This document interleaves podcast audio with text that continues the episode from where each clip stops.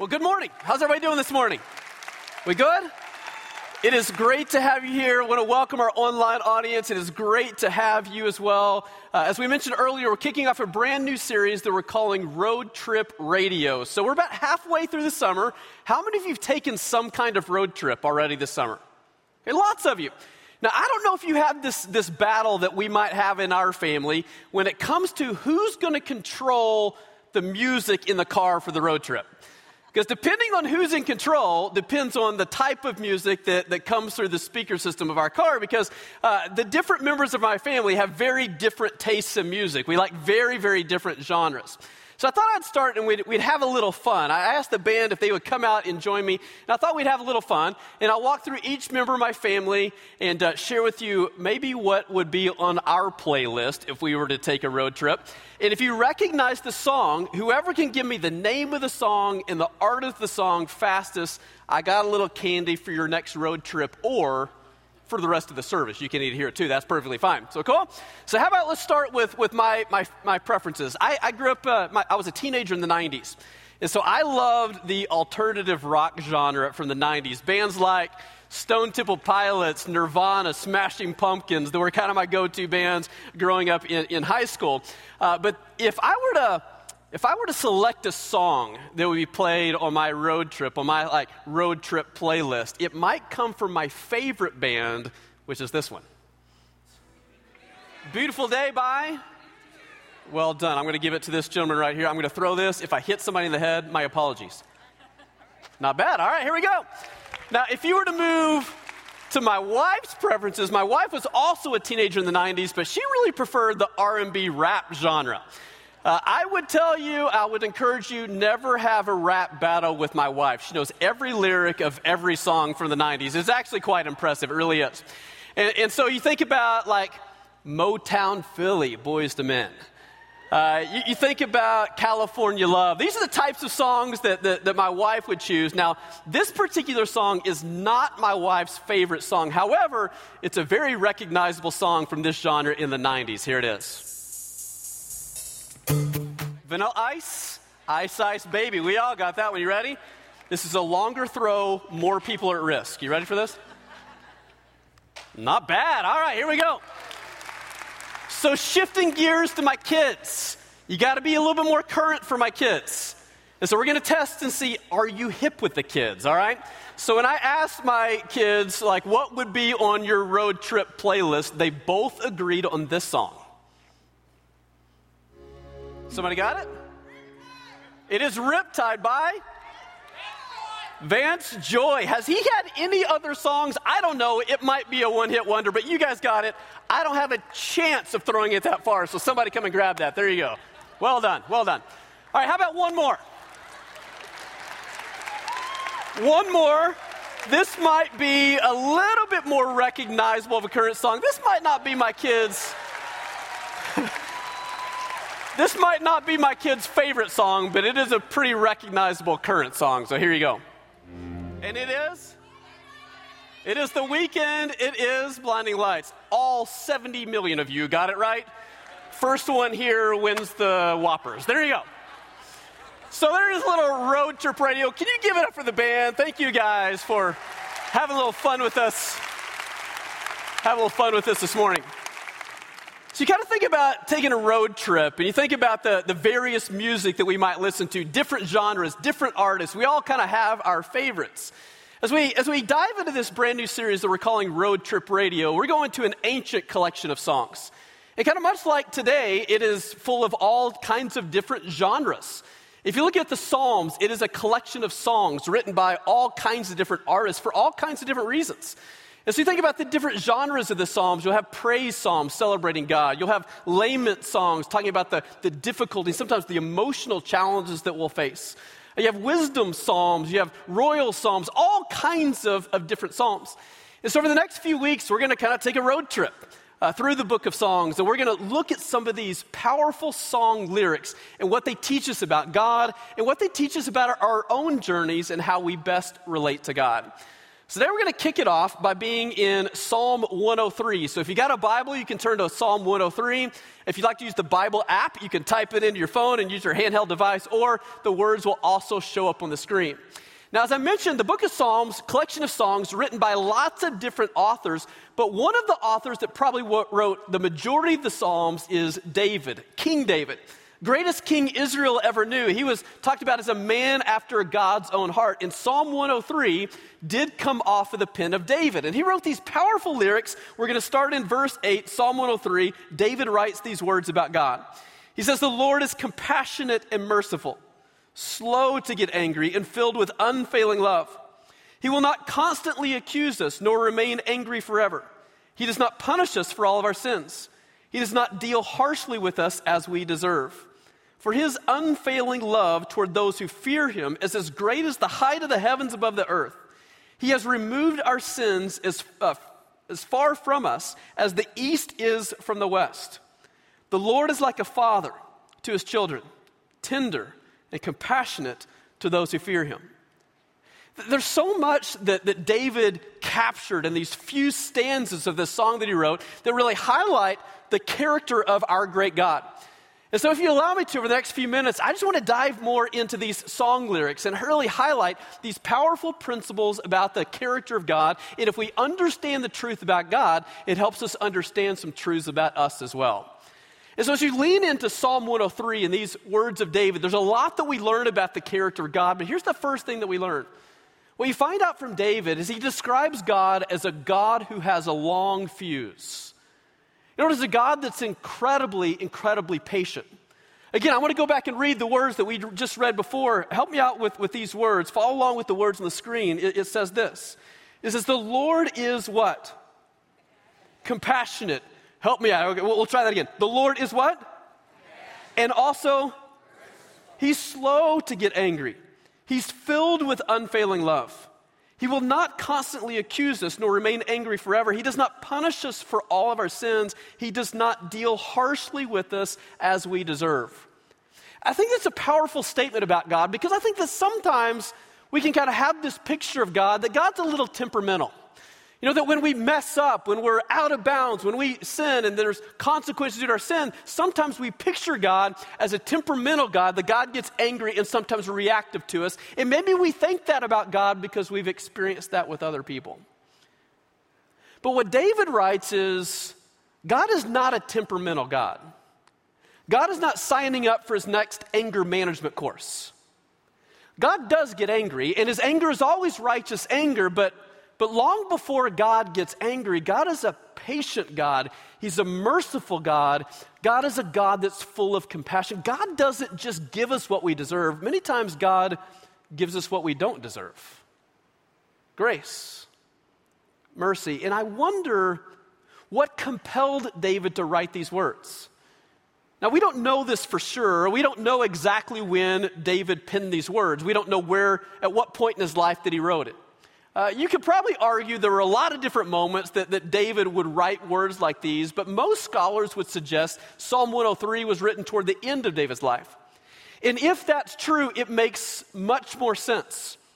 Because after David had failed and, and, and, had an affair with Bathsheba, after he had sent Bathsheba's husband to the front lines of battle, ensuring that he would pass away, truly, David's responsible for Uriah's death. After David had made his worst mistakes in his journey, it's not surprising that he would acknowledge the merciful, compassionate nature of God, not getting what he ultimately deserved. And it's kind of this principle that, that maybe you've experienced in your own, uh, own life that, that it's not until we understand the depths of our sin and its consequences, it's only then we'll be able to fully experience the fullness of God's grace and God's mercy that God's willing to extend to us. It's almost like I picture this this courtroom scene that, that we enter into, and it's, it's a court because of maybe the worst mistake we've ever made in life. It was the affair that we had. It was the financial dealings that went sideways. It was that disconnected relationship that, that, that really was disconnected because of the actions that we lived out in that relationship. And imagine you walk into a courtroom scene and you were on trial for the worst thing that you've ever done in your life. And the prosecutor's coming at you, you don't really have a defense. You know that the judge is eventually going to reach a guilty verdict because you are guilty. And just as the judge pronounces you guilty and begins to tell you what your sentence is, voluntarily the judge takes your sentence on your behalf so that you can experience grace and mercy. That's a picture of what God has done on your behalf and on my behalf. And that's what, what David is experiencing. That in a way that he didn't deserve, our God is a merciful God, a compassionate God, a God that, that showed he has a long fuse. Far more patience than oftentimes we're willing to acknowledge, and far more patience that we're often willing to even extend to ourselves. Our God is a God with a long fuse. But the second piece that David acknowledges not only does God have a long fuse, that God has a short memory. Here's what he says next. Again, Psalm 103, we're going to start at verse 11, says this it says, For his unfailing love toward those who fear him is as great as the height of the heavens above the earth.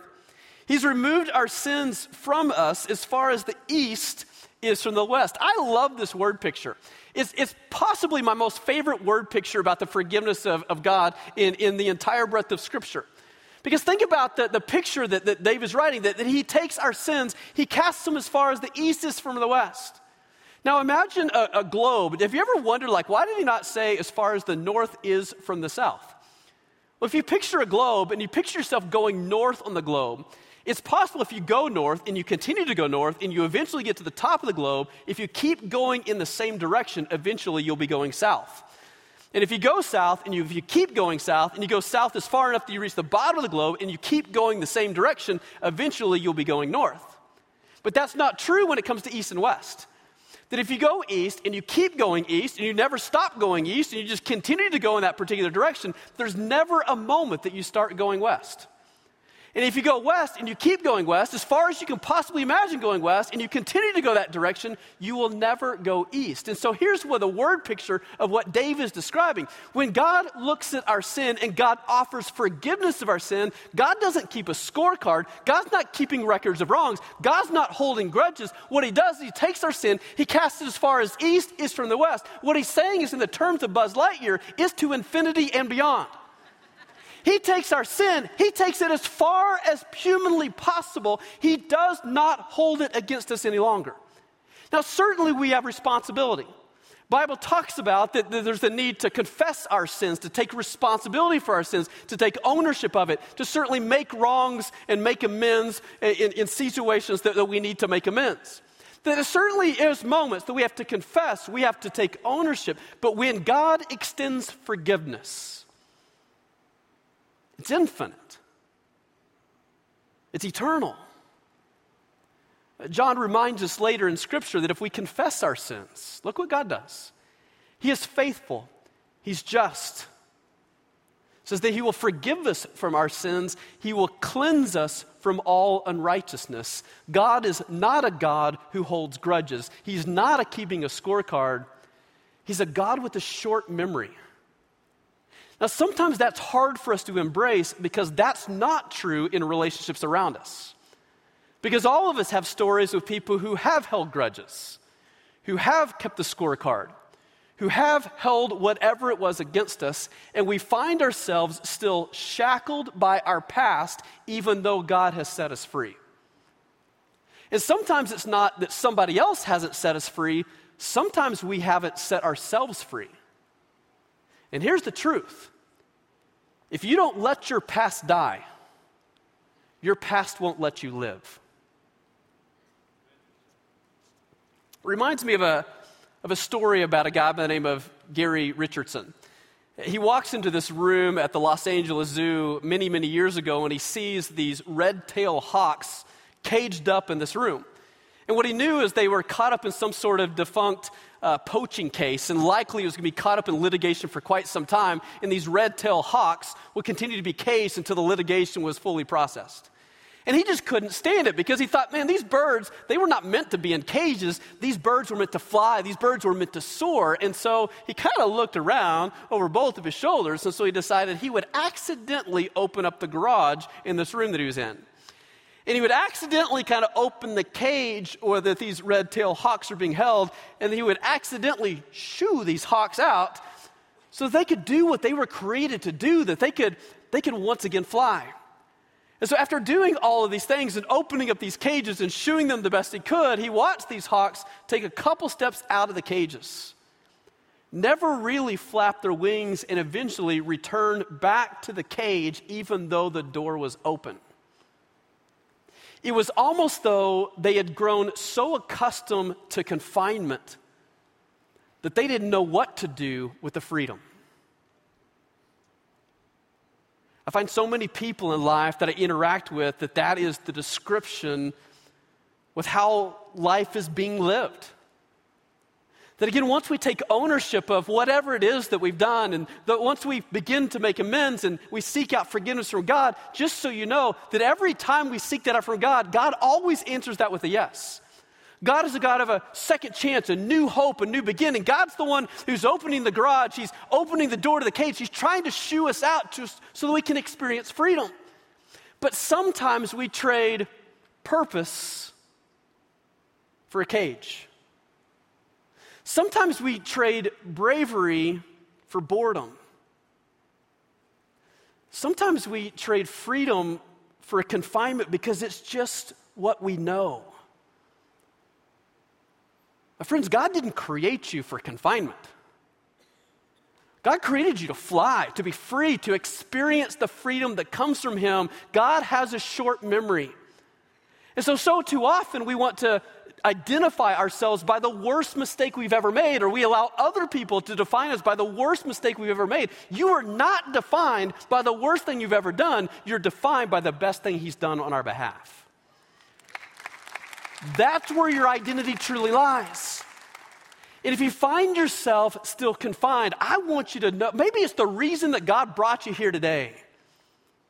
You were meant to be free. Lean into a God who will give you the freedom for a second chance, a new opportunity, a new beginning. Sometimes we need to let our past die so that we can now truly live. Our God is a God who's got a, he's got a long fuse, he's got a, he's got a short memory. I think what you also discover in Psalm 103, he's a God with a father's heart. Uh, look at the last verse that we read together. It says this it says, The Lord is like a what? Help me out. The Lord is like a, he's like a father to his children, tender and compassionate to those who fear him. I mean, I love this statement. The Lord is like a father. It's, it's a statement about God's unconditional love for us. And don't just allow those words to be words that sound familiar, that God's love is unconditional. But those are hard words for me to really wrap my head around. Because the truth is, more often than I'd like to admit, my life tends to be, or my love tends to be pretty conditional. I mean, for example, it was a, few weeks ago, I was in, I, I was coming back from the city and I was driving on the interstate and I ran into some construction. I know that's hard to imagine construction on the interstate in Chicagoland area, but, but I ran into some, some construction. I needed to exit the freeway, and because there was some construction, traffic had backed up probably about a quarter mile. And so it was a one lane exit. And so unfortunately, I had to get into that right lane and I had to wait for probably five to seven minutes in traffic, bumper to bumper, to get all the way to the exit. And just as I was about to exit, I was so kind, I was so patient, I wasn't even on, on the verge of road rage, I was fine. But as soon as I got to the exit, this person pulls up right next to me. He had avoided the whole five to seven minutes that I just did. And he flips on his blinker and is asking me to come out, you know, to, to let him in. And so I did the most pastorally thing I knew to do. I moved up as close as I possibly could to the car in front of me and I avoided eye contact as though I didn't really see him. Because deep down, I'm thinking to myself, not on my watch, Chachi, this is not going to happen, right? Now, why do I do that? I do that because my love tends to be pretty conditional. If you're kind to me, if you're good to me, I have no problems loving you. But if I feel like you're mistreating me or feel like you're trying to pull one over on me, my love sometimes can be pretty conditional. But there's a few people in my life that my love is truly unconditional. And I think that I never discovered what unconditional love looked like until my wedding day and the two days that my kids were born. I mean, I remember those moments when I held my boys in my hand for the first time and I experienced a love that I didn't know I had the capacity to love. And what's true about when I became a father is I discovered this unconditional love. You know why I love my kids? Because they're my kids. They don't have to accomplish anything. They don't have to do anything. My love's not contingent on their behavior, though I prefer better behavior, right? But my love's not tied to that. That I love them regardless. There is nothing my kids could ever do that would make me love them less, and there's nothing that they could ever do that would make me love them more. I love them because they're my kids. Here's the truth you know why God loves you? Because you're his kid. There is nothing that you could ever do that you could earn, that you could achieve, that your success would give you that would cause God to love you more than He already loves you. You know why He loves you? It has nothing to do with who you are or what you've done, it has everything to do with who He is and what He's already done for you.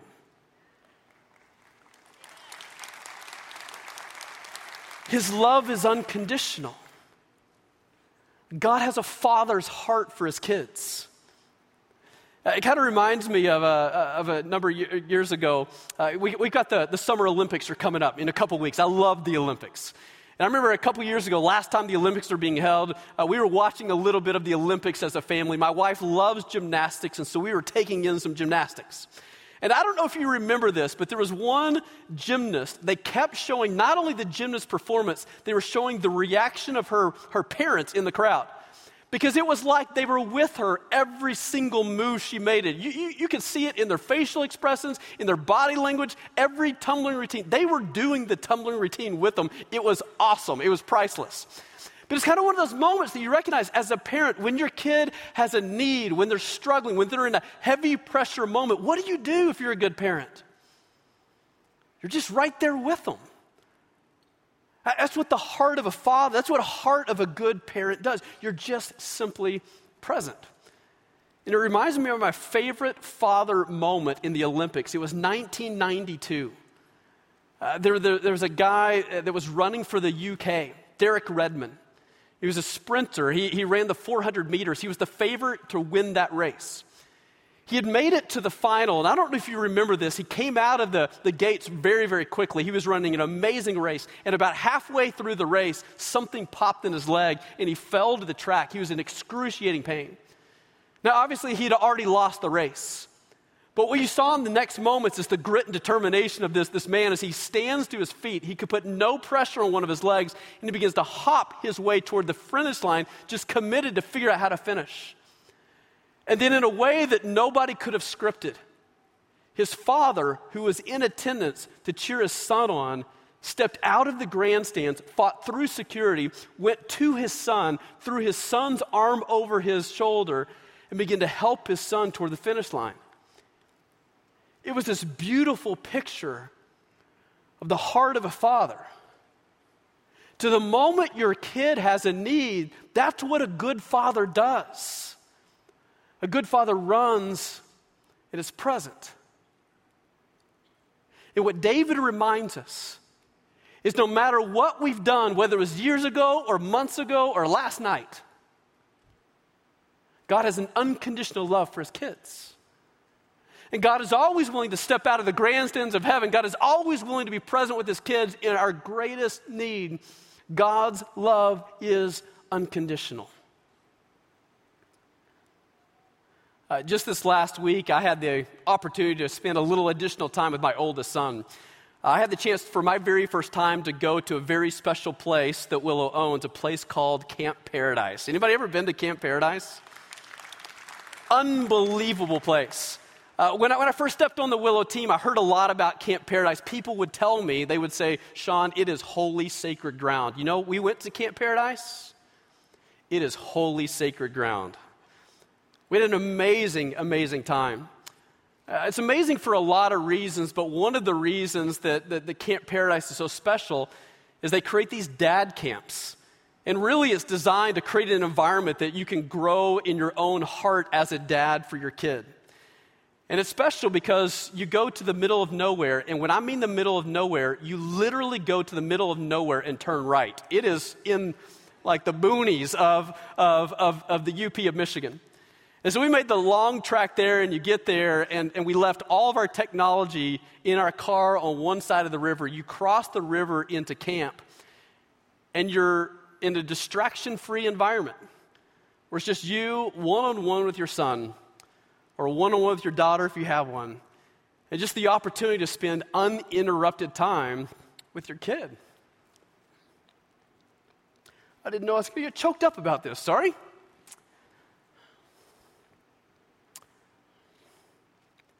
I would tell you this is probably the single most significant time I've ever been able to spend one on with my son.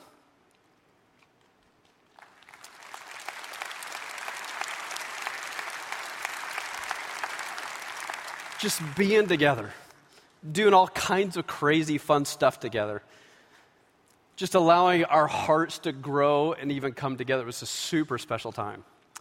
Uh, brought one picture. There was a, a, a rock climbing uh, experience that they do, and there's these telephone poles that, that, that, you climb. And so that's Levi and I on the top of this telephone pole. Uh, there's like this, this ledge that's on the top of these telephone poles. They were like 937 feet in the air probably like 30 or 40 feet in the air, but it felt like 937 feet to me.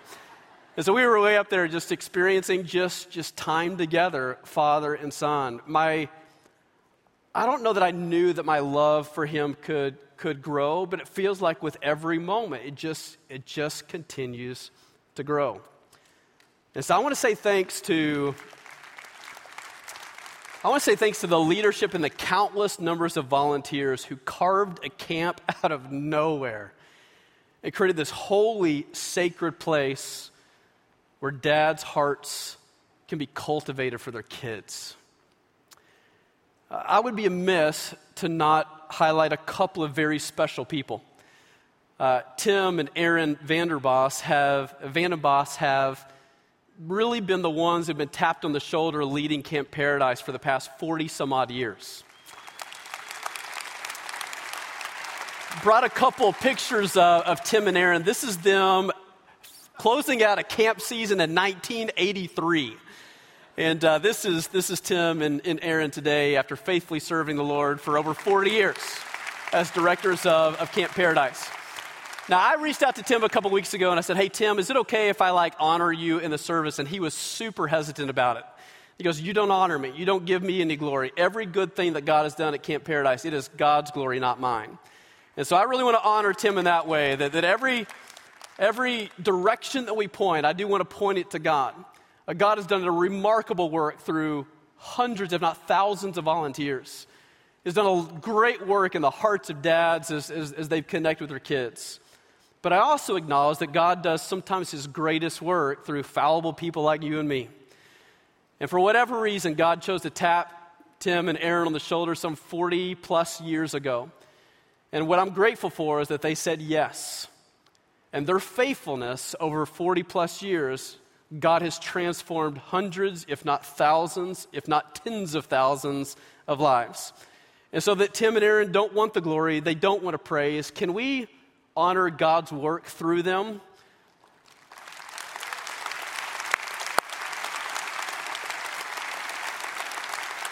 Tim and Aaron have officially retired as directors from the Camp Paradise staff, and, and their son Curtis and his wife Susan are now, are now kind of bringing it all full circle and now leading the charge at Camp Paradise and doing a remarkable, remarkable job. So, a couple things around that. I didn't mean to even give this commercial, but I'm going to because I got the microphone. Just kidding.